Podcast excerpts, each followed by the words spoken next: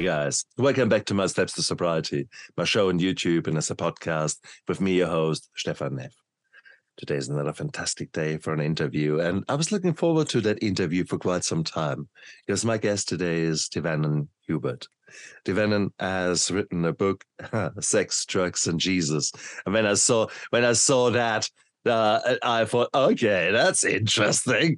I knew the rock and roll. Uh, I rocked and rolled and I sexed and not so many drugs, but alcohol. So sex, alcohol, and, and sex would have been my title or something like that.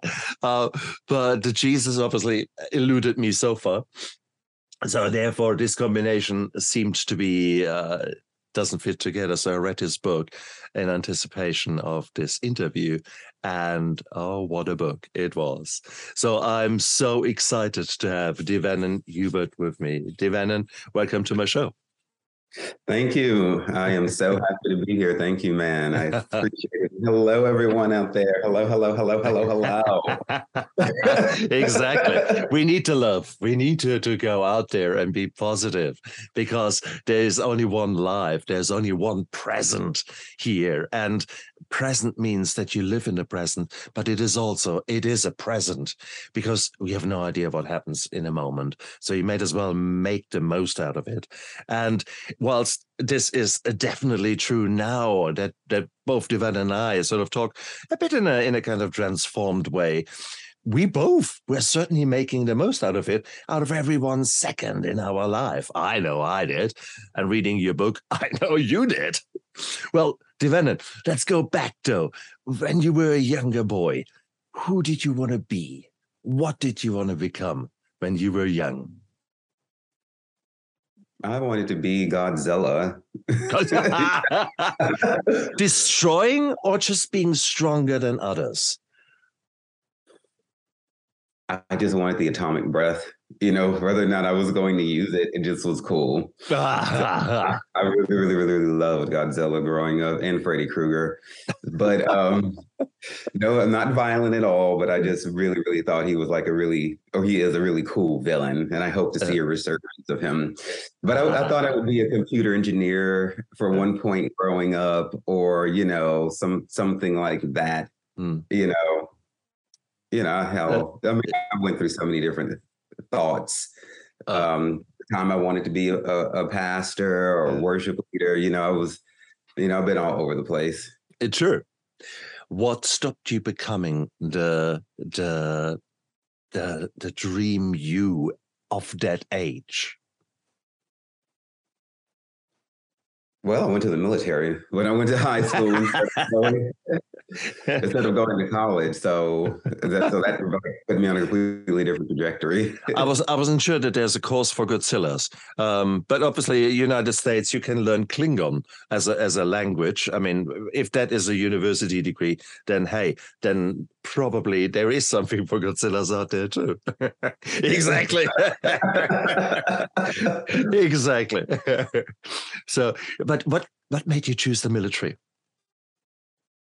I feel like it was of God for me to go. I don't know if you've ever had this experience where you never really thought about something or processed it before, but when it came before you, you just had a strong pull towards it. Like you knew, mm. it's like you knew.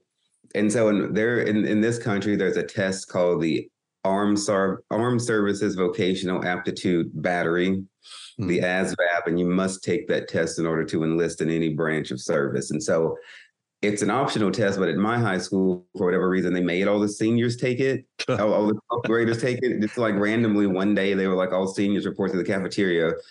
You know, when we show up, and there's these, then there's this test being given out. we're like, okay.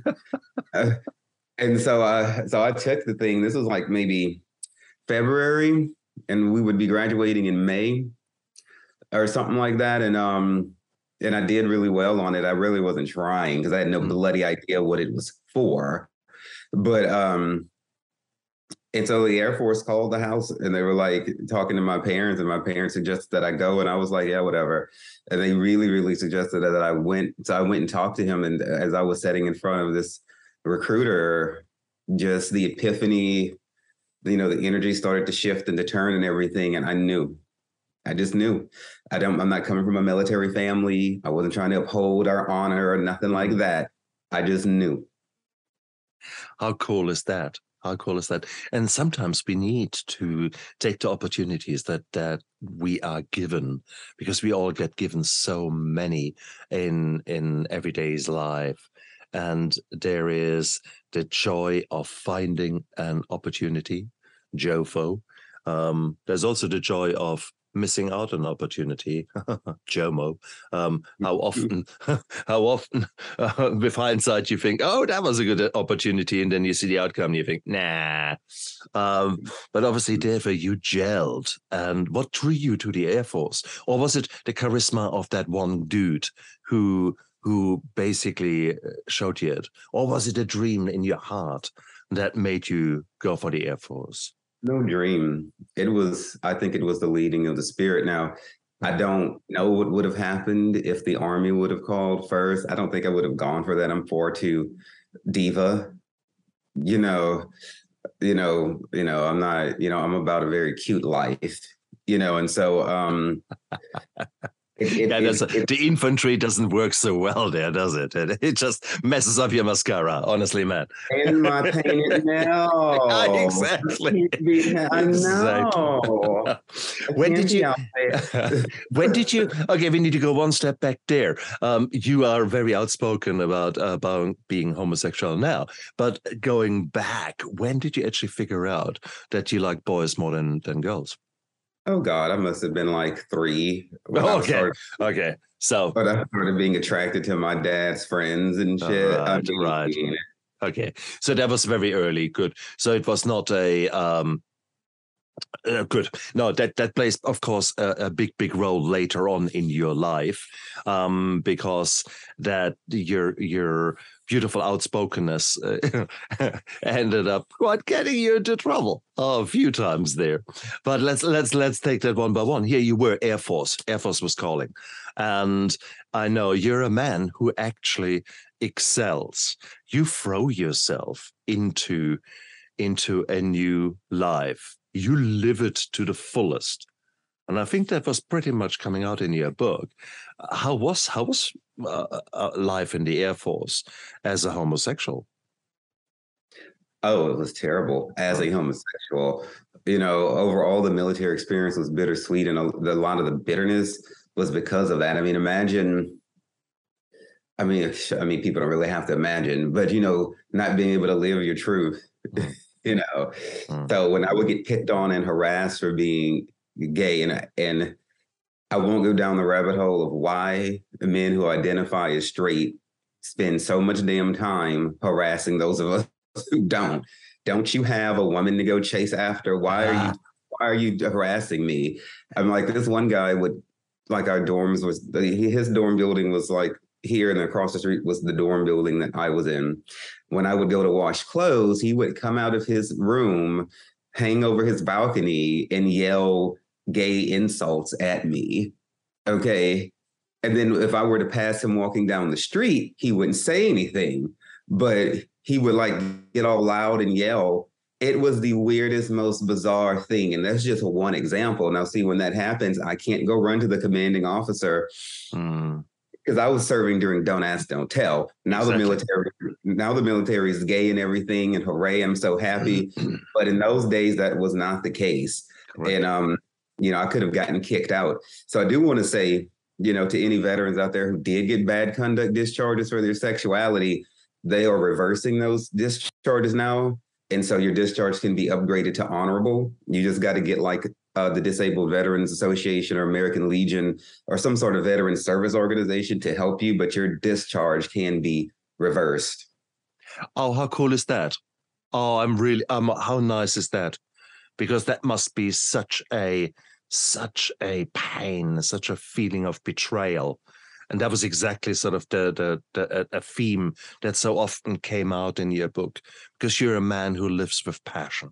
You're a man who goes out there and gives 120%.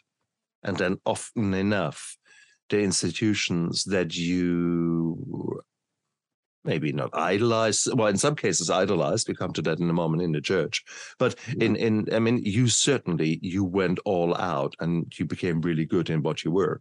So there you were a gay uh, of different different color a man of color let's call it like that and you're bloody good in what you're doing. Heh, hang on. No surprise that you rub some people up. Man how um how were you dealing with that I mean, yes, is this. Uh, you can't like there, there there was no way to deal with it you know secret anger inner anger you could complain to a friend but that that's a part of the the ptsd and the stress that i carry to this day you know having that anger because if you could if i would have complained about it i would have gotten kicked out so then that gives me a, a dishonorable discharge now i have to go home in shame hmm. and then it's a bad thing to have on your record um you know so there's there is no outlet and so it's like it's like being in an abusive relationship and you just don't you can't walk away because in the military they can fire you if you want to but you can't walk away because now you're absent without leave now you're going to go to jail so they have all the control and you have none Ooh, what a beautiful comparison to abusive marriage. Love it. Love it, love it, love it. How long were you in the Air Force? six years Hmm. Six beautiful years? Six long No. years? six bittersweet ass years. So the sweet part was living in California, and that's where I discovered Los Angeles as my uh, soul, and I want to move back there one day, and I will. Just got to get rich first. That's all. so that was the sweetest. They never sent me overseas in the military, though I tried to go. I was in during 9-11, you know, our whole Twin Towers terrorist attack thing that happened on September 11th. Um, and I tried to go to the war, tried to get stationed all kinds of places, but not everybody in the military gets sent overseas, so they can't send everybody. So, but for me, going to California was worth it. I fell in love with that state, so that was the sweetest part. And then being a recruiter, helping people to come up out of the bad parts of California to have a better life, Mm. sweetest thing of all. Mm. So it's interesting that you say that uh, because you, you always put a, a positive um, swing on things. I like that a lot of uh, positive outlook on things because whenever you hear about recruiters, it's typically a swear word. Uh, in it doesn't matter which kind of of memoir you read uh, of American military, typically infantry, um, the recruiters don't get a nice say because typically they tell a lot of bullshit um, and don't may you know fudge the, the figures a little bit um, and your chances a bit and you you go in for one speciality and you end up with something completely different typically Yeah. not as nice. Um, but you were different. What made you different Well, I mean, I don't lie, you know. So, so more practically though, I was um, 21. I turned 21 when I was a recruiter. So I went to recruiter school when I was like 19 or 20, and so I was super young, uh, and I caught a lot of shit from people, you know, for being so young and everything. They, the people in recruiter school couldn't just be happy I was there, but they were so bitter mm, that I was further along at that age than they were, that they couldn't celebrate me. And then that that bitterness when I got out of recruiter school, which was in San Antonio, Texas, and I went to San Bernardino, California, which is all in Southern California. mm, You live in one part of Southern California, you kind of move around the whole thing. And so the uh, so I'm recruiting people from high school. I basically had just got out of high school mm, you know so i was recruiting people in my age range. And so these Mm. people became my friends. I was not on a military base because the recruiters don't work on military bases. You work downtown you know you don't go to a base. And so i mean i was too close to them. I wouldn't have lied anyway because i don't i just don't do that. Nice but i'm going to the club with these fellas you know i'm hanging out Mm. we're going out partying we're getting drunk we're getting laid together you know all kinds of Mm. stuff. These these are like my homies. And um so no and yeah a lot of recruiters do lie but i refuse to do it but this created conflict because my supervisors were telling me to lie uh, and then i told my supervisors to go fuck themselves and they don't particularly care for that in the military yeah, funny, really- funny that is. Yeah. but they couldn't really do anything about me because I was over 100% of my recruiting goal mm. every year. Mm. So true. Having said that, uh, it's still you wrapped up people very much the wrong way. Your looks, your attitude, your um, your maybe your success. In actual fact, you were a tall poppy. Okay, tall poppy syndrome needs to be cut right. off, and they succeeded, didn't they? They almost did. Oh. Because I, I I went through this phase where I had like a whole bunch of facial piercings. If you can't tell, I like eccentricity a lot, and so um, and they don't like you to wear piercings in the military, in uniform, out of uniform, on a base. I was I wasn't on a base, so I almost got discharged, the bad conduct discharge for those piercings, no matter how good my numbers were. And I mm-hmm. thought that that was the stupidest thing, but you know, the Lord delivered me, you know, greatly. That was a very strong deliverance for them people. I got yelled at, hollered at, you know, all kinds of stuff over over over piercings and stuff. And one mindset in the in the military is like, well, recruiters are out there recruiting with people, so shouldn't they look like the people they're trying to recruit? Like, so we should have recruiters should have less less of a uniform expectation. Yeah. Because when you have something in common with people, one one one slogan they would tell me as recruiters, they like you, they buy. Okay. But it's hypocritical of them because I'm like, I'm reflecting the community. They like me, they are buying. That's why I'm over goal each month. but you they but but you too busy trying to control me, mm. you know, to do that. So mm. so no, I I and just just like you said, they would try to put somebody in a job in the Air Force that they didn't want and then try to get me to convince them to take it. And I'm like, no, that's not what the fuck they want. They weren't interested in what those recruits wanted. They weren't interested in what I wanted. And they only wanted to meet their numbers so they can get promoted like my supervisors. But I'm like, I had the largest territory. My territory was 120 square miles. I had many colleges, many high schools. I went to the middle schools, the elementary schools. I was all over the place. And um, my goal was like four people a month. Other people's goal was like one or two people a month because I had the largest territory. Our unit was the entire state of Arizona and then Southern California. That's a lot of land. Hmm. And I have largest territory. So I'm, I was like, bitch, if I want to put piercings in, I'm going to put piercings in. Deal with it. and then they started hunting me. They sent me, for instance, to do a random drug test three Tuesdays in a row at like 1 p.m. each time. mm. Okay. Oh, damn. Damn, damn, damn. So, and that's not necessarily the nicest, the nicest, um, nicest, what shall I say? The nicest life. I mean, and it, it comes out in your book actually quite, quite brilliantly because there you are actually enjoying your life, living up to the, the, to your principles and um, some of the people who are working with you really, really don't mind and are actually very happy with that. Yet the overall theme that came out of that aspect of your life was really betrayal. Um, you felt really, really pissed off um, by it. Um, and uh, I, I, that was a huge part of my life um, and my justification for drinking how did you deal with that betrayal? Oh, I threw the uniforms away when I got out. Yeah. mm. You know, option to light them on fire, but I didn't deal with it because I didn't have a mindset of like mental health. You know, growing up in the hood, you know, poor and and, and you know, and shit like I did, we don't in you know in the black community we don't really talk about mental health you know you're too busy like okay where's the next meal going to come from mm. are we going to be roof over our head. So sure. you don't have like the basis, the basics of life covered. So you don't really have time yeah. to get into. I don't want to say superfluous, but because it's necessary. But mm. you know, you, you, you get what I'm saying. Like very much we, so. Yeah, we got to eat first. So mm.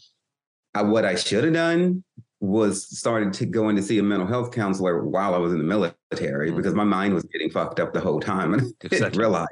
Exactly. And um, at the very least when I got out. And I wish I'd have done the same thing when I got kicked out of church, you know, which we'll talk about later.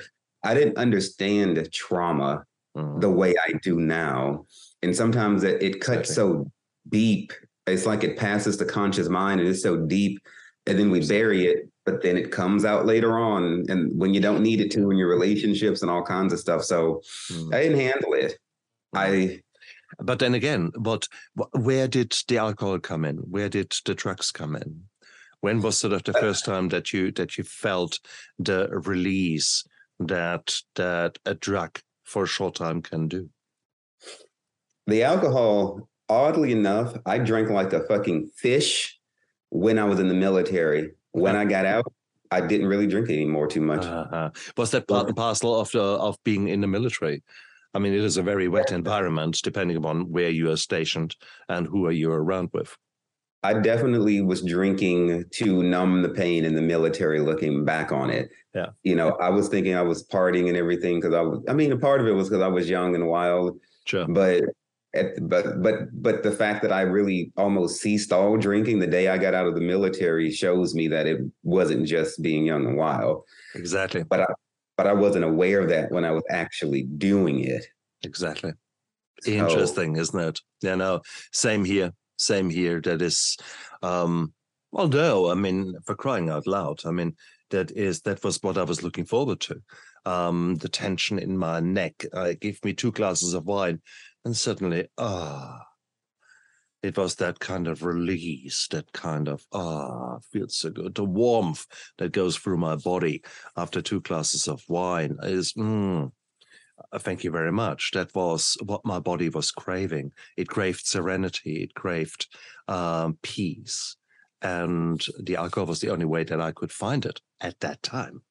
And so, therefore, it is very understandable that that we are grabbing something that gives us immediate satisfaction. Let it be the sugar rush, let it be the cigarette, let it be sex, let it be whatever your your combination of poisons are. Um, or your I shouldn't call them poisons, your whatever your escapes of your reality are. Let's call it like that. So, oh damn, man. Um, it is it is normal that we do that. It's interesting that you say you stopped immediately. Wow. So therefore, that that tells me shitloads. But then, how did it continue? So you came out of the military, free like a bird. Um, so what now? Well, I moved from Southern California to Houston, Texas, to go to Lakewood Church. You know, in large part. Now, and then, you know, I started tipping out to like the clubs and maybe mm-hmm. drinking, you know, a couple of times a month you know, something like that as opposed to every night, like I did when I was in the military. So, um, and I didn't start drinking heavily again until we had a hurricane coming through called Hurricane Ike. Mm. And um, and I was working for the light company, the power company at the time, and it was a bitch of a storm, and power was out in Houston. Houston is like the third or fourth largest city in the United States, yeah. and the power was out for like weeks, like three, three, four weeks, and oh my god, uh, 12 hour shifts every day and listen, getting getting bitched out on the phone. I worked in the call center during that time. Mm. Worst job I've ever had in my life. Mm, maybe being a janitor. No, I like being a janitor more than working at that damn call center. So the drugs though came in. I was so I was at Lakewood Church. For those of you who may not know, Lakewood Church is the largest church in the United States, maybe the second largest in the world, next to Hillsong Church which is in Australia. Mm. Lakewood Church is run by Joel Osteen and Victoria Osteen. And um, and I went there and just like I did with the military and everything else, I immersed myself in it fully. I've always been, you know, super spiritual and considered myself to be close to God. And um, and so I became a worship leader in the kids mm. ministry. I sang in the adult choir on the weekends.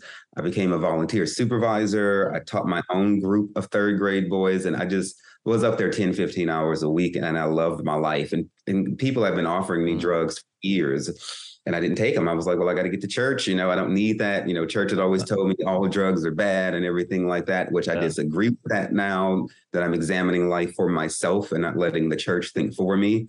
And, um, and I just always told them no. So I ended up getting kicked out of Lakewood Church for not being straight um, when I, when I applied for a job there. I had volunteered there like two, three years.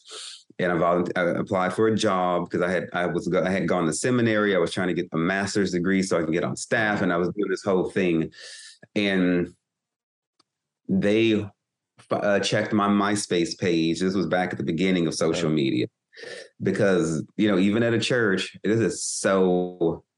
This this is this is part that was so heartbreaking to me. Like I've been volunteering with this damn church two to three years, and that is not enough of a testament of who I am you know you have to go and check my my myspace page you know so so they found out i wasn't straight or whatever you know mm-hmm. because and then they were like they bring me into the office and they're like how could you do this? And they had this whole meltdown like I had offended them. And they were like, how could you be hanging out in the gay part of town? How could you do this to us? And they were like, they were like, you can't be doing that hanging out over there with those people. you know?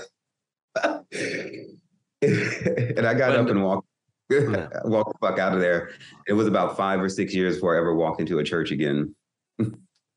oh man it really pisses me off um, and that is that is maybe why i never really uh, had the opportunity to find jesus because i saw the church or the churches that that i was exposed to as what they were a bunch of of hypocritical bitching liars because ultimately if you look actually at their their what what is being preached and what is being said and the way you should be uh, should conduct yourself.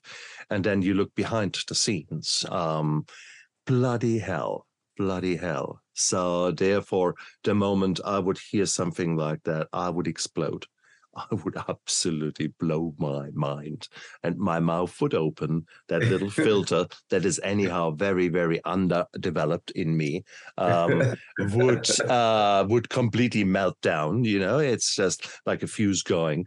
Uh, what? How did you respond to that? I mean, here you were. You gave three years of your life to that church, and you really did. You volunteered left, right, and center. Um, how did you what what was going through your mind and what did you do the barrage of emotions is like um i guess like finding out your significant other has a whole other family in another state with a whole mm. other kids it's just completely blindsided mm. um there aren't words in any language that I've studied, and I've studied several that can really define. Yeah. It's like a super intense feeling, but it's also dull. It's like I felt numb and completely insanely intensely outraged at the same time yeah. and so then everything was all feeling was canceled oh, i tried wow. to speak they weren't interested in what the fuck I had to say because this decision was already made. So they fired me from all aspects of volunteering, basically saying if you're not straight, you're a pedophile. Mm. And um, they didn't want me around the children or anything. And they were like, they put together this conversion therapy package, and they were like, we want you to undergo conversion therapy to become ungay. And we can demote you to being an usher or a greeter in the meantime. And once you're not gay anymore, then you can work your way back up into the church's graces. and and I I had two choices. I could either beat the shit out of them and go to jail, which I ended up getting felonies later anyway, or just walk the fuck out. So I just got up and walked the fuck out, and they looked totally confused because I had told them yes for years. I never told them no, not one damn time, mm. and that was the only time that I did not go along with what they wanted me to do, and they just looked confused that I didn't accept their conversion therapy package. That was the last time I saw them motherfuckers. Ben busted. God, 2000 nine ish. Mm, okay. Um, cool. I so would love to to turn the spotlight onto that church and look through the elders and do a little bit of of digging to find out what was going on or what is going on in their lives. It's automatically my immediate response. Okay, come on, boys. Okay, you you you heard me. I heard you. Um, but you.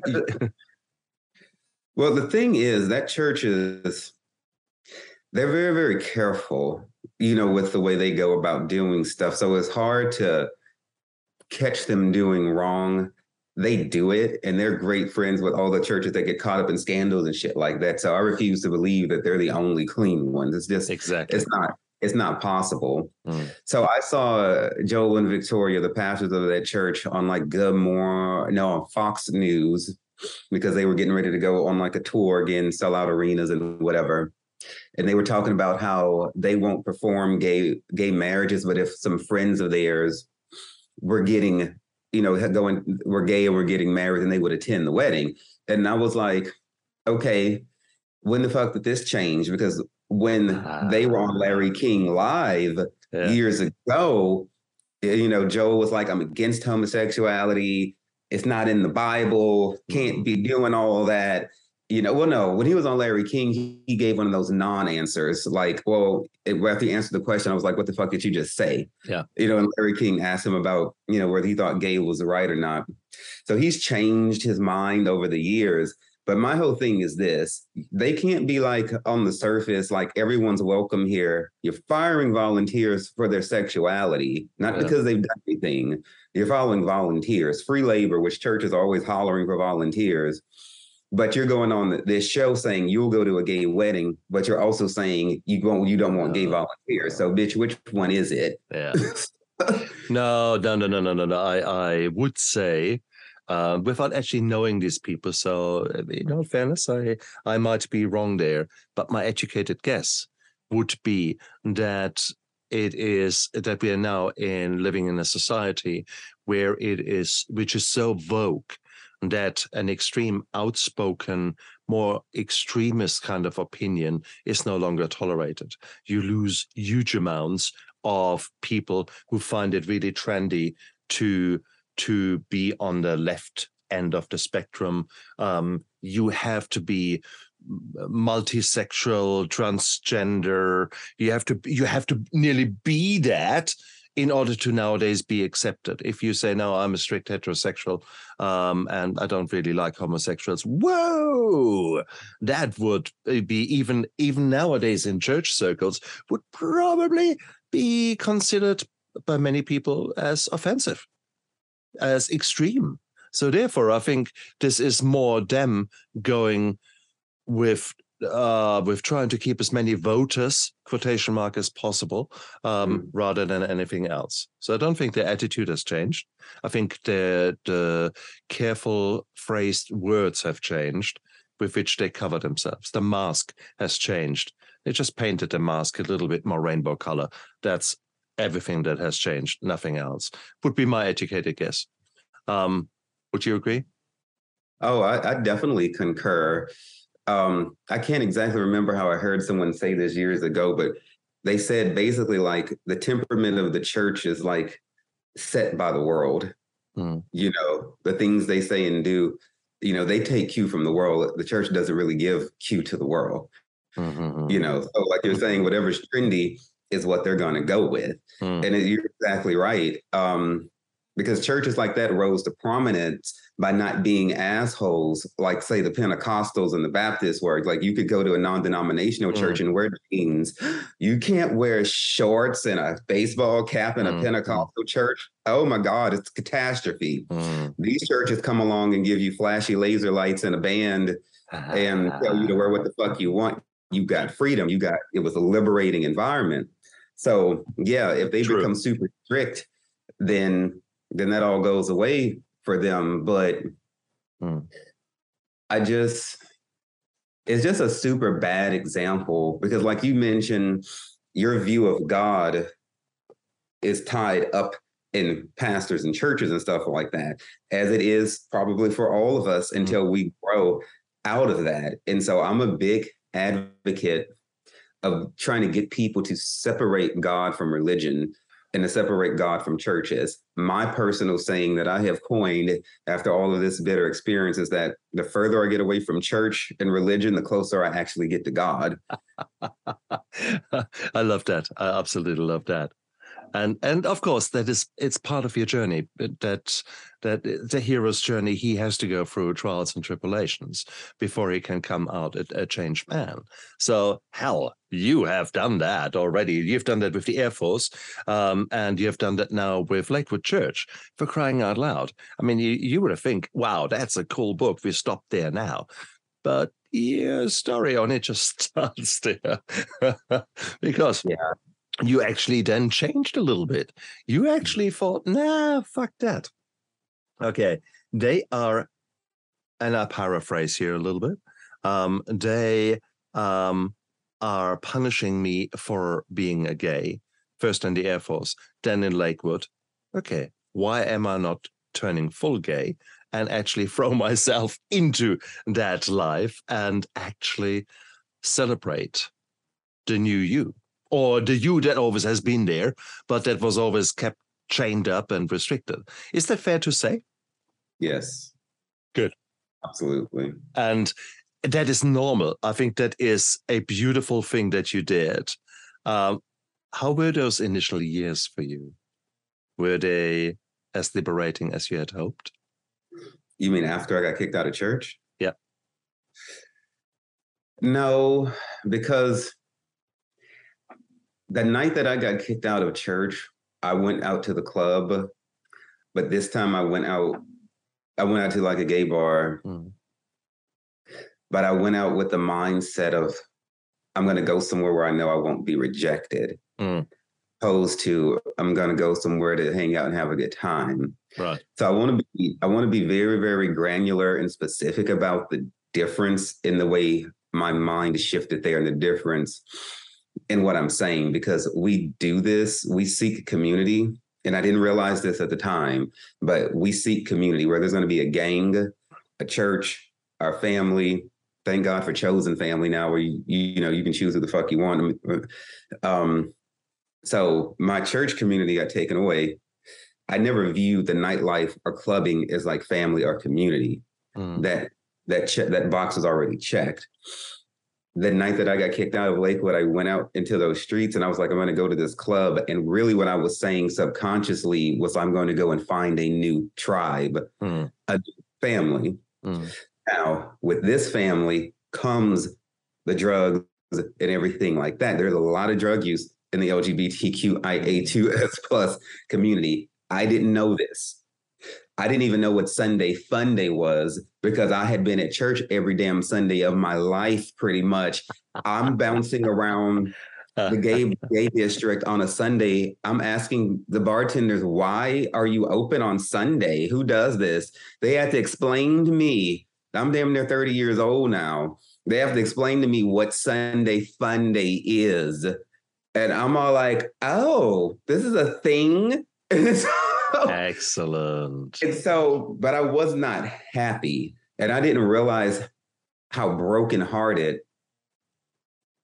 There's a song by the script called Break Even. And it talks about how when a heart breaks, it doesn't break even. Yeah. And you know, and so so basically, you, I felt like I had a terrible divorce from Lakewood Church. Uh, now they've gone on and continued to prosper and everything like that. And I'm out here with this bleeding soul and I don't know what the fuck to do with it. I don't want to call home to my original pastor and tell her because I'm ashamed I got kicked out. Uh, um, so again, I don't go and get counseling. I don't do anything with it. I just let the pain sit there. Yeah. I guess leaving is just going to magically drift off one day. But Mm. One thing I have learned about trauma is when that shit happens, you have to intentionally chase it away from you. It's not just going to float away. And um, so when the next person offered me an ecstasy pill, this time instead of saying no, I said yes. And I didn't realize that I was doing it out of like rebellion against Lakewood. And, you know, I and and so it made me feel really good. And then I started doing ecstasy every night, you mm. know, and I wanted that good feeling, but I didn't realize that I wanted it because of what had been taken from me by that damn church. Exactly. No, that makes a hell of a lot of sense. And it's interesting that you that you started with ecstasy, which is the kind of I love the world drug. Um, at least if if you get real ecstasy, God knows what kind of shit you get nowadays when you buy something. Right. Um, but now there you go, and and I can imagine the dopamine rush that that or or the, the wave of neurochemicals that wash over you then, and in a dance club you just go out there and the world is yours, and you forget your sorrows, you forget the betrayal, and you forget all the negative things. So I think that is something that that people who have never experienced it um, will always struggle. They people who are not addicts or alcoholics will not uh, understand the release that such behaviors can give us from the pain that we are suffering. And I think, therefore, that is, and that is by no means a promotion of drugs. It's just an explanation why it is so difficult for us later on to actually uh, come up with different behaviors that somehow could possibly mimic the the kind of of release that you can get in the fast in a very fast and efficient way by using certain drugs, certain behaviors. And that's that's really the, the, key thing. So, guys, no promotion here. I was not saying go out try ecstasy. Nope, don't. um, but at the same token, um, maybe I can make you understand why we addicts um, uh, go for those those experiences because they they numb you. They let you escape reality. Nowadays, I do that in a different way. Um, then it was what it was. So here you were um, going out there, starting to live your life to the fullest at that moment. Uh, you embraced your your your uh, your new gay tribe, so to speak. Um, you were you looking for a steady relationship, or were you just tasting the water? Were you just just going out and basically having a good time, focusing on again short term relief i.e., um, having sex now and then, well, bye bye. That was one of the things that the military also stole from me was my ability to have a relationship. Again, the military has changed, but in my day, the concept of having a long-term relationship with a male was impossible.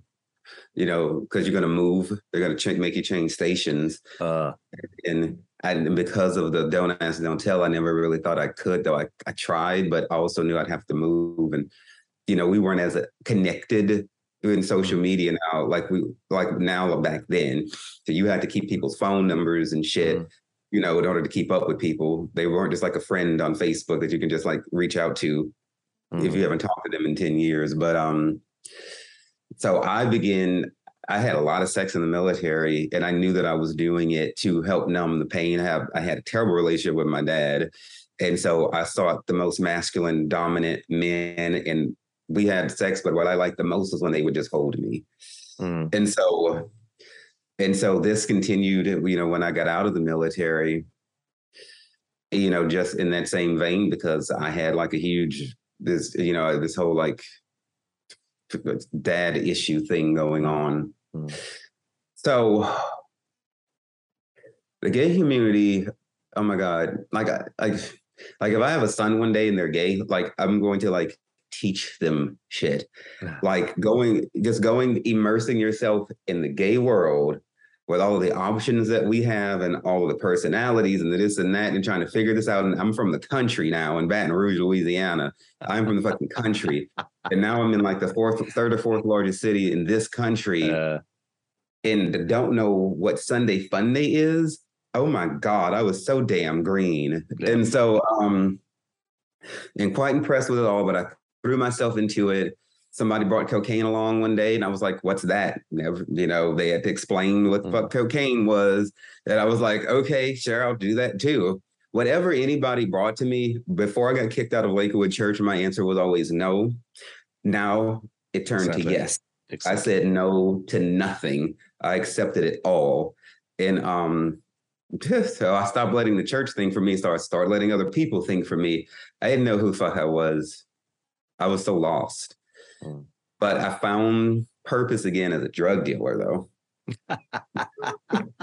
as I said, you throw yourself into something, you give it all, you then do 120%, you become really good at it. So how is it? How is it to become a drug dealer? How did you do that? Did you have to go to school or did it come naturally? it was actually a little bit of schooling, but mainly it became naturally. Um, I've come to learn that people who have been military recruiters actually make exquisite drug dealers. Shit. you get put through we get put through a strenuous sales course. The, the recruiter school is 45 days of hell. And you have to learn how to sell, sell, sell, close the deal, close the loop, open any question, close any question, give presentations, keep the audience engaged. And so I people started looking at me like I would have drugs because of the way I carried myself. You know, I, went out all kinds of outfits and stuff like that, and I'd be at a bar and they just kind of give me like a look. I didn't have anything, but I started thinking, well, maybe I should. And um, then I was like on an app, you know, hanging out, fucking around or whatever, and this guy was like, um, you know, he was doing meth, and I was like, well, shit, let's add it to the list. I've done everything else, so let's try it uh, you know, I tried to like hold off out the meth to last because I'd heard such bad things about it. But eventually I was like, fuck it. And so this one guy was like, let me introduce you to my meth dealer. And I was like, okay. and so I go over there to get some some some dope. And this meth dealer offers me a job as a driver, delivering his narcotics for him. Now I'm working at the light company. I make 30 to 70 bucks an hour. I don't need this money. But what he offered me was a father figure now, this guy was older. And like I said, I had a strained relationship with my dad. And so this is the beginning of a new community for me. Mm. So at a trap house, at a drug house, you have the main drug dealer, they're the dad, the mom, whatever. He's offering me a job, he's showing interest. And I, I accept it. I don't need it. But what I he what he gave me was a type of love, or at least I could interpret it as love even though it wasn't. And um, and this brought me into a whole new community within the drug world. Meth users are like a whole section within themselves, and so um, so they taught me. He sent people out on the road with me to teach me, you know, how to drive and deliver narcotics. You know, what lane to be in, what time of day, you know, all of this. And so it was dangerous. It was fun. It was wild. You know, I was no longer the, you know, the the, the church boy you know, I got off work and I would go deliver drugs and shit. I kind of felt like Batman creeping off into the night. You know, it was cool. You know, I went to the military at 17, which I don't recommend. So I grew up really fast. And so now I'm 26, 27, just getting into drugs and becoming a driver. So I started buying meth, you know, and like maybe an eight ball. And I put two and two together. I was like, hmm, well, if I get a little money from my friends for, for their meth, I can go over here and get this in quantity, and I don't. I could use their money to pay for mine, and it kind of like went from there. uh, I mean, there is there are certain careers that can last a lifetime. Drug uh, lord uh, typically doesn't last so long because, especially someone like you, who is actually very good in what they do, I guess what you you're selling too well because you you draw attention to you. And how long did you stay in that life? Shit, maybe a year and a half mm. or two. I, am I'm sure it didn't go over two. Mm. Things move really, really fast in the drug world. Uh, one of my favorite shows of all time, Breaking Bad. Um, it was covers our Heisen, Heisenberg, meth mm. cook, cancer diagnosis, that whole thing. Um, five seasons. Those whole five seasons, everything about it was accurate. I know they had tweakers on the set to help them write that show because that shit was accurate to the T. Mm. Pun intended. Um, and uh, except all five of those seasons would have happened in one year. That's how exactly. fast it moves out there. Exactly. And um, when uh, when was that that time frame? What are we talking about now? This is around 2009 to 2011, yeah, 2012. Okay. So that was before basically the, the Mexican cartels brought fentanyl uh, and all the, the fentanyl uh, analogs into the country um, before the, the country got flooded with, with, with absolute weird bullshit kind of, of, of drugs. Yeah, it wasn't unheard of Mm. but it was rare. I think Mm. I know one person who died of like fentanyl, and that was after 2012. Exactly.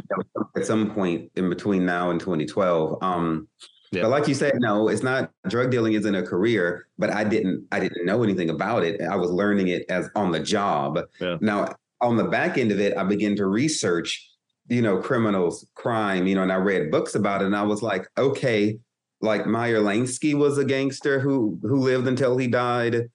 Um, but usually they all met a bloody end of some sort. And so so going into it, I know the why the wisest way to do it is to say I want to make this much money, like Jay Z. You know, Mm. I'm gonna I'm gonna sell this fucking dope, make this much money, then get out of the game, and be done with it. if you're gonna do it, that's how you do it. Yeah. But see, I I needed the attention, I needed the validation. Uh, uh, You see, the military. uh, uh, I didn't know this at the time, but the military and the church dehumanized me. Becoming a drug dealer gave me validation. You know, being Mm. called upon, being needed like that, um, having Mm. people around me all the time. I hated silence because I didn't want to have to face my pain. And so I would give people drugs, do anything just to keep somebody around me at all times. So you became literally a people pleaser in all the in all the the, the levels that you could imagine to that word. My goodness. Okay. Yeah, I didn't Um, stand up for myself. So Bollocks. Bollocks, honestly. Um, okay. When did you when did you come to the attention of the feds? Who knows? Probably. Um, well, I had a white Mustang with like a football leather interior, which my drug suppliers like begged me to get rid of, but I didn't want to do it. So, so that car Yeah. Drew a lot of attention to me. Much like so, Frank Lucas, the American gangster, Denzel Washington plays his character in the, the movie American Gangster. Guy shoots a dude in his head in the middle of the street. Nobody does anything because that's how boss this dude is the thing that tipped him off to the feds was when he wore this real expensive fur coat to a boxing match in Las Vegas. Uh, Okay. So that white Mustang to me was what, what that coat was to Frank Lucas. mm, And then I was going out to the club every night, flashy outfits, Mm. go- going to hotels to deliver dope, bathhouses. You know, I was all over the place. They had informants, you know, and everything, and they used an informant to ultimately take me down. Um, God, nobody likes a Judas, but um, so that that car, and then my my overall lifestyle. You know, you can't be out at the club every night and being a drug dealer, and I was probably I won't say how much crystal meth I was. Well, I was dealing everything: meth, heroin, you know, whatever the fuck you wanted, I had. You know, I wasn't gonna just half-ass it. but um, you know, but you can't be doing all of that and then be out in the scene. Hmm. You know, I and I people warned me and they tried to get me, but I couldn't stop. I didn't want to stop. And um I was addicted to the power I had over people and the attention they gave me more than I was to the drugs. mm. Oh, I can see that. I can see that so much. Oh, goodness gracious. Did you feel well? Were Did you I- happy? Well, Were you happy at that time?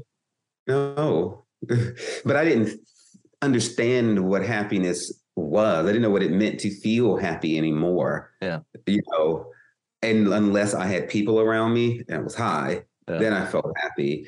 But I didn't realize that I was so deeply miserable. Oh, exactly. you know, Exactly.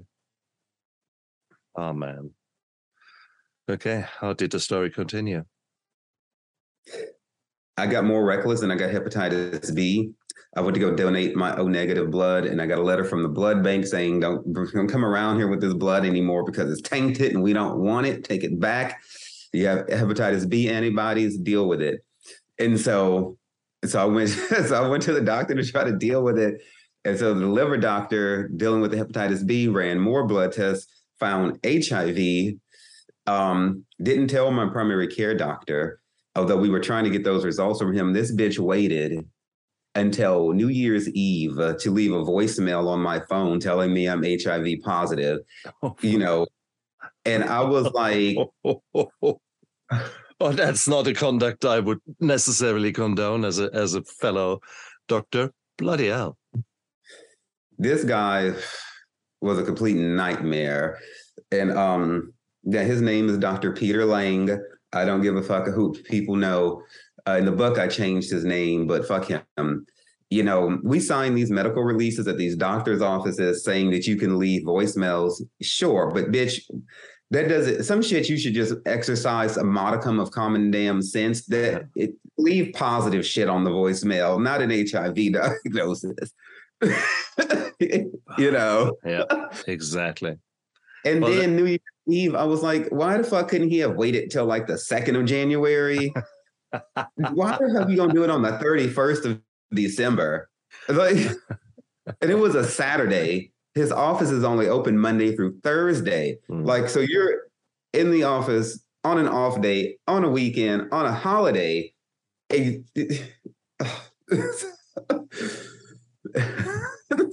Ouch. Um, I mean, to a certain degree, he knew you would have celebrated with a bang. Um, um, okay, so maybe there was a there was some sense in his madness.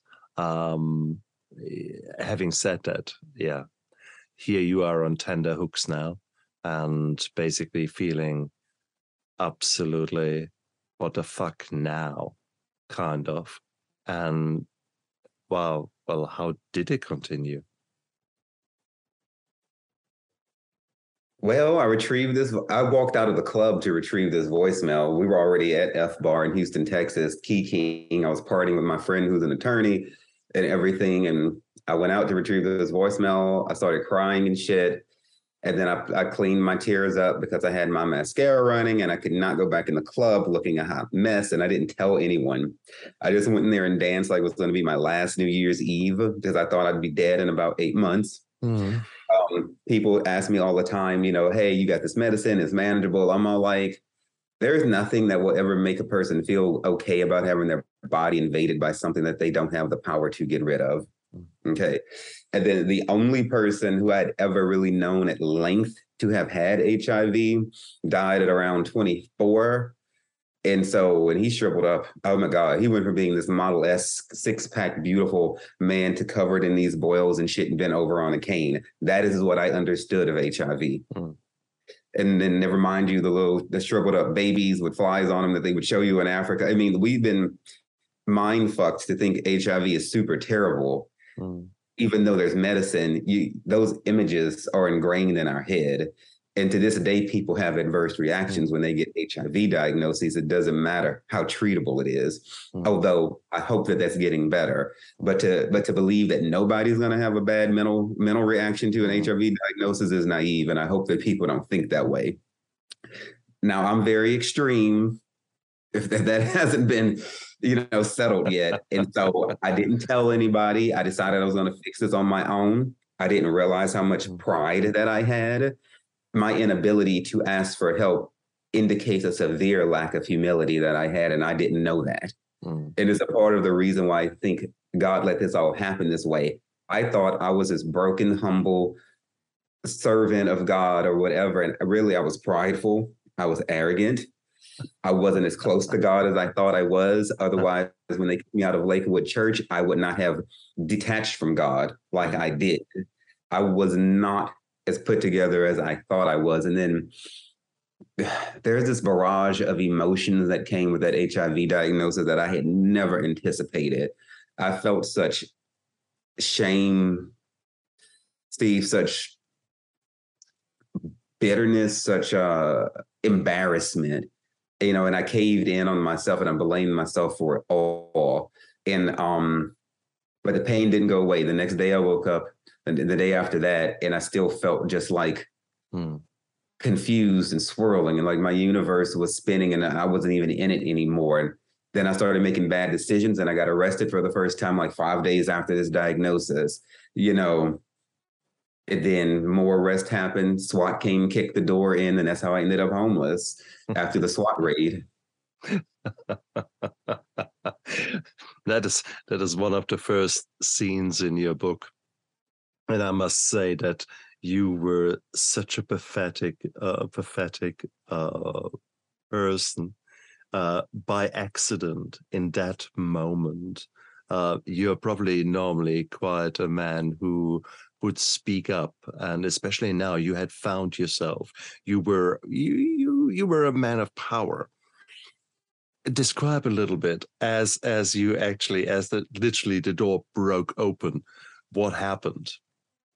I was not a man of power, but from the moment I got kicked out of that that that, that damn church, I was hollow on the inside, oh. although I didn't know. And I keep saying that I didn't know because I've studied hypnotherapy. I'm a licensed hypnotist, actually.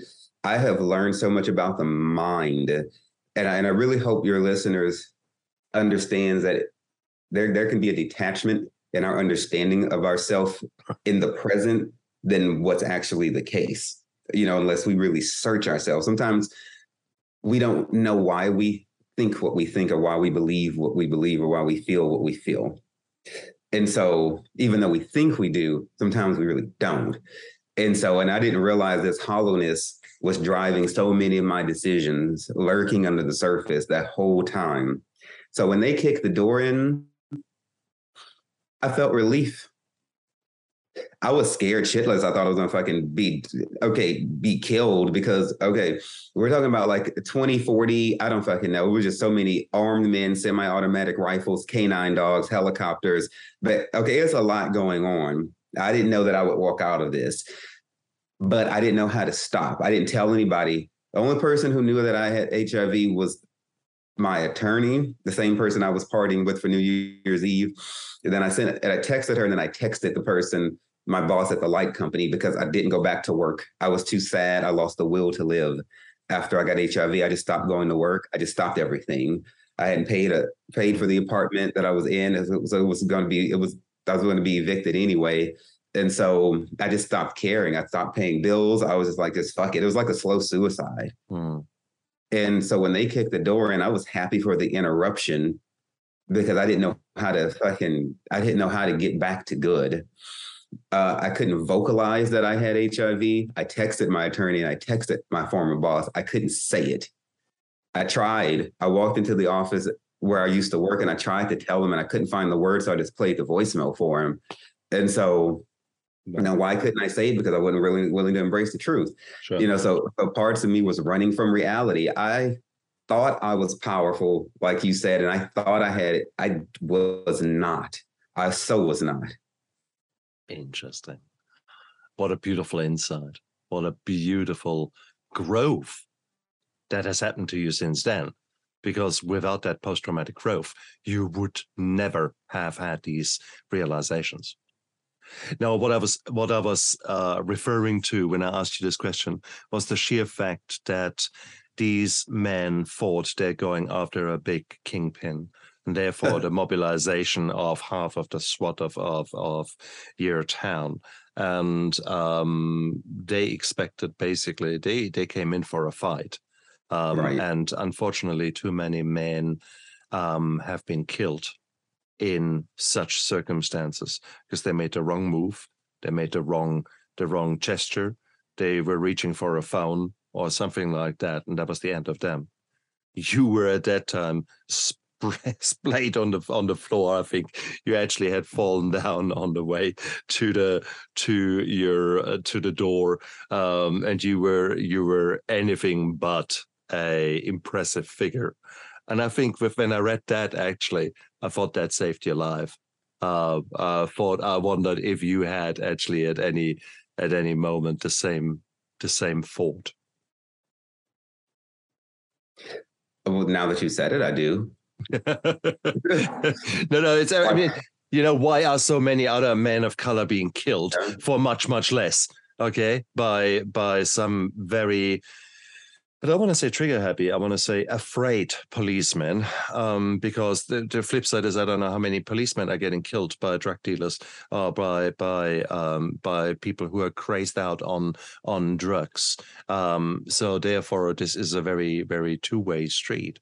Although regrettably, the American police has a hell of a bad rep as far as their conduct is concerned. Um, so here you are.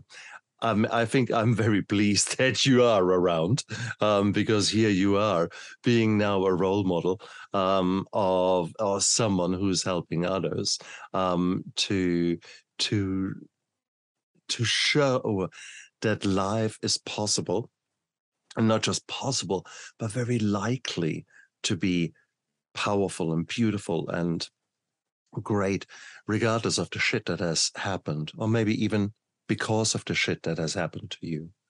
Um, and here you are going out there, have written your book, and and are sharing your story in the most brutal, honest, transparent, authentic way so, guys, if, if you're easily shocked, uh, then I don't recommend uh, sex, drugs, and Jesus, um, because this is this is the man calls a spade a spade.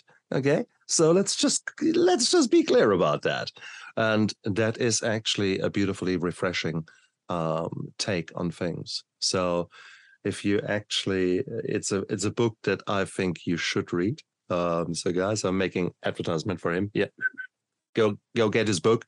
Um, that, um, but it is it is an, a very insightful book.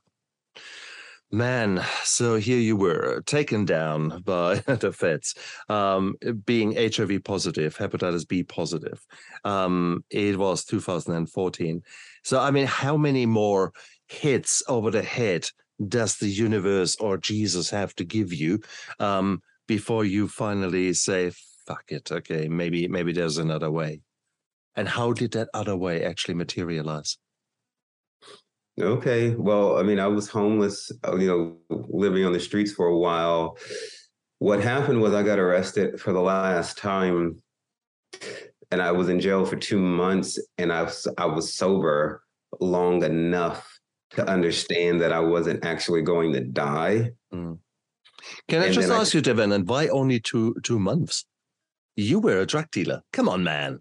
A, a, a white, a white, a white, big pimped out car. Come on. They must have given you a bit more than than two months. Well, let me explain the order of the arrest. The first arrest, when I had the eight ball of meth on me, was an overnight stay in city jail. Got bonded out. The grand jury threw that out for illegal search and seizure.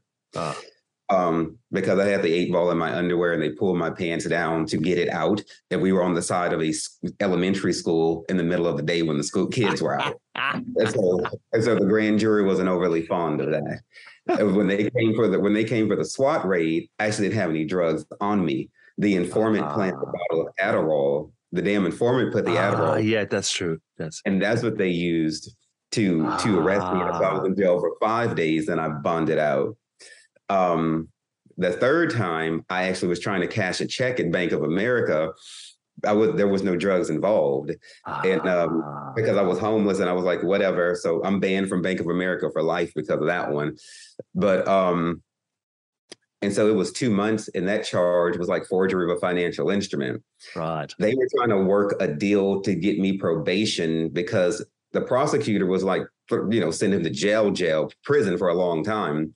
But the judge was like, but he didn't have any priors. Like I have zero misdemeanors. I don't have right. a criminal history. So I don't think the judge was like, the judge had enough compassion to understand, right. okay, something must have happened to cause this sudden turn. People don't go 30 years with no drugs and nothing and suddenly uh, become a kingpin. So yeah. the judge was like, the judge was like, look, most people don't make it on probation but I'm going to give you this chance.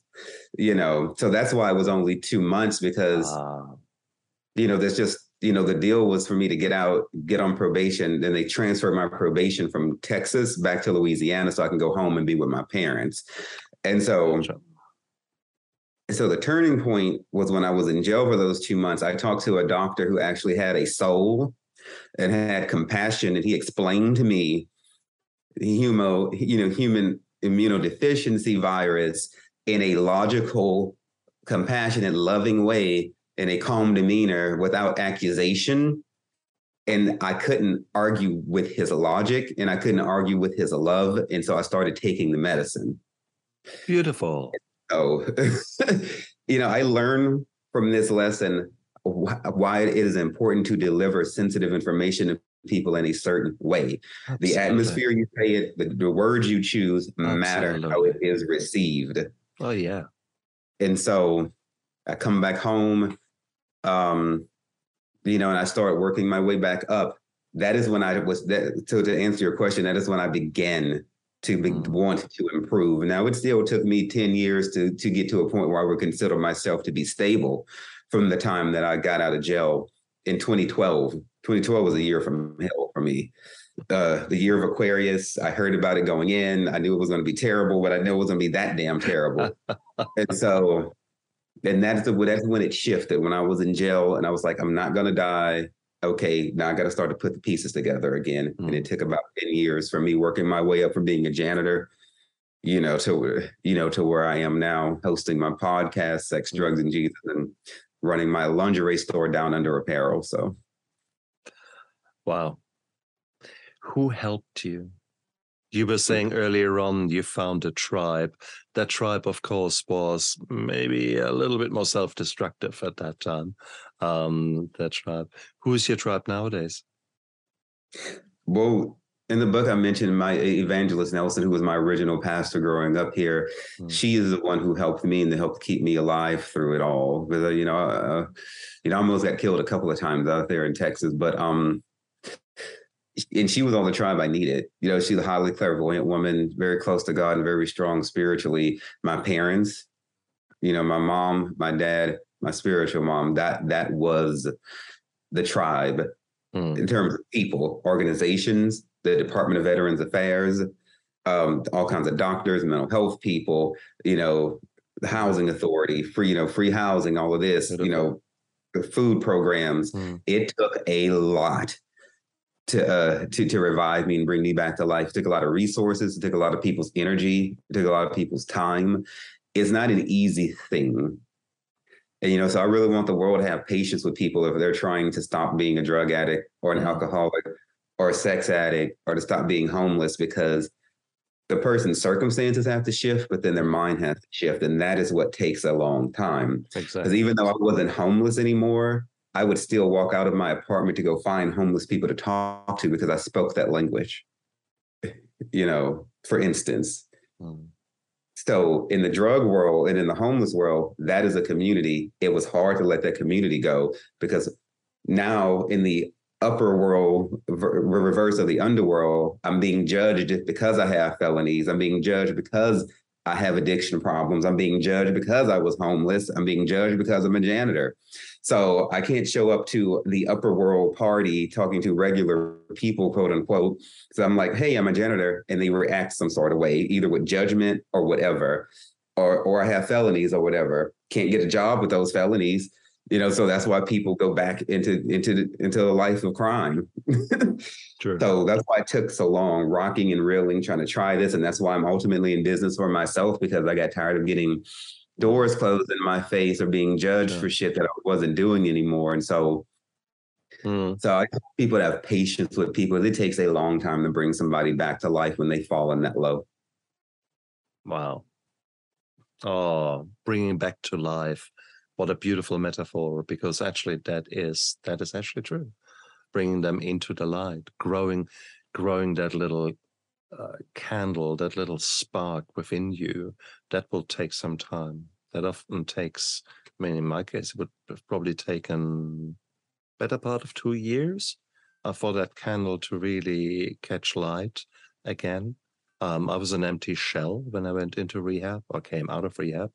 Um, it was, uh, yeah, it was. I had lived a certain life of instant gratification with alcohol and with with work, being a workaholic for for a hell of a long time, probably quarter of a century uh, by that time, and to now suddenly take that all away and uh, somehow replace that. Fuck, uh, that was a hard, hard two years. It was a great two years because ultimately I had an empty canvas in front of me. I could start painting the painting however I wanted. That was cool. Um, um, so, and but it takes time, and I guess that is also a message I want to send out there to people who are just going into rehab or who are just helping or just coming coming out of a self-destructive life and now think, hey, great, I've done 28 days and I've been, I've excelled. I know everything. Bullshit. You haven't even started, boy. and it is what it is. Okay. It takes time for you to grow. It takes time for you to heal. Trauma comes in layers, healing comes in layers. And unfortunately, you need to train the pus and you need to, to deal with one sore at a time um, until they all are healed. And it will take you some time. And there will be setbacks. Okay. So it is it is what it is. But uh, Devan, you are you are the classic example that the past does not equal the future. You're a man who's now going out there and is actually being entrepreneur um, who is an established author, a speaker, a show host. Man, that is some damn good accolades where I come from. Um, so this is uh, this is the new you. So the past does not equal the future, guys. Um, and if two numbnuts like us can do it, guys, I think you've got a fair chance. When I say guys, I don't care how many X and Y chromosomes you have or what kind of gender uh, you identify with or get attracted to. Don't get hung up by titles. No, I mean you, you who actually stuck around for an hour to listen to us. Okay. So there is hope for you. Don't let any other voice in your head tell you different because there is a life out there that is waiting for you. You might not see it now, but please, please, please trust me. Have a look at uh, Devanan's book. Hold it again in front of us that we see it. there we go. Sex, drugs, and Jesus. And if you're getting really bored, then you might even go for My Steps to Sobriety. because we both have written our books. So to to make sense out of the darkness that we have been in. So, guys, learn from us, learn from the lessons that we have learned the hard way. You don't have to repeat them. Okay. It's good to make your own mistakes, but come on, you've made already too many of them, isn't it? Otherwise, you wouldn't be here listening to us. Um, so, Devan, you're an amazing man. I'm, I'm, I'm honored. I'm humbled that you you came onto my show. Um, what what are you working on currently? Who do you want to be in a year's time or in two years' time? Hmm. Who do I want to be? Gosh, I'd love to have a syndicated talk show. Ooh, the big yeah. words. yeah, like on a major network, that would be phenomenal. but, uh, but I'm working on a, another book, which is going to be a free book called "Don't Call Me a Christian," and it's going to I'm going to be venting a lot of my writing is so cathartic, and all a book is is a huge ass journal, and so um, I'm going to be venting my frustration with like church politics and stuff like that. And my call to action there is to one of my favorite things about how my past doesn't have to be my future is that I don't go to church anymore. I don't care for organized religion, but I'm really, really close to God, and I'm and I'm I'm really pulling for people to give God another chance, and I really want people to to divide God from these churches and everything like that, but not be bitter and angry about it all. And let that bitterness go so that they can have clear spirituality. You can have God, but fuck the church. Wonderful. And then I'm working on a poetry book also uh, to talk about some things. And uh, and so so more books. Uh, Excellent. Uh, Excellent. And where can people find you? If they want to get hold of you or if they want to learn more about you? Sexdrugsandjesus.com. Guys, look down there into the description of the YouTube video and of the podcast. Uh, Devanan's uh, links are down there, so it's very easy. There's no excuse not to not to check him out. So, Devanan, thank you so much for coming on to my show. I had a ball of a time, and uh, I I learned a lot. Uh, your honesty and authenticity allowed me to reflect on some of the more mm, interesting things that I've done in my life. Um, and for that, I'm grateful. So, Devanan, thank you so much for being a guest on my show. Thank you for having me, my brother. Absolutely. And you guys out there, live with passion and look after yourself. Bye.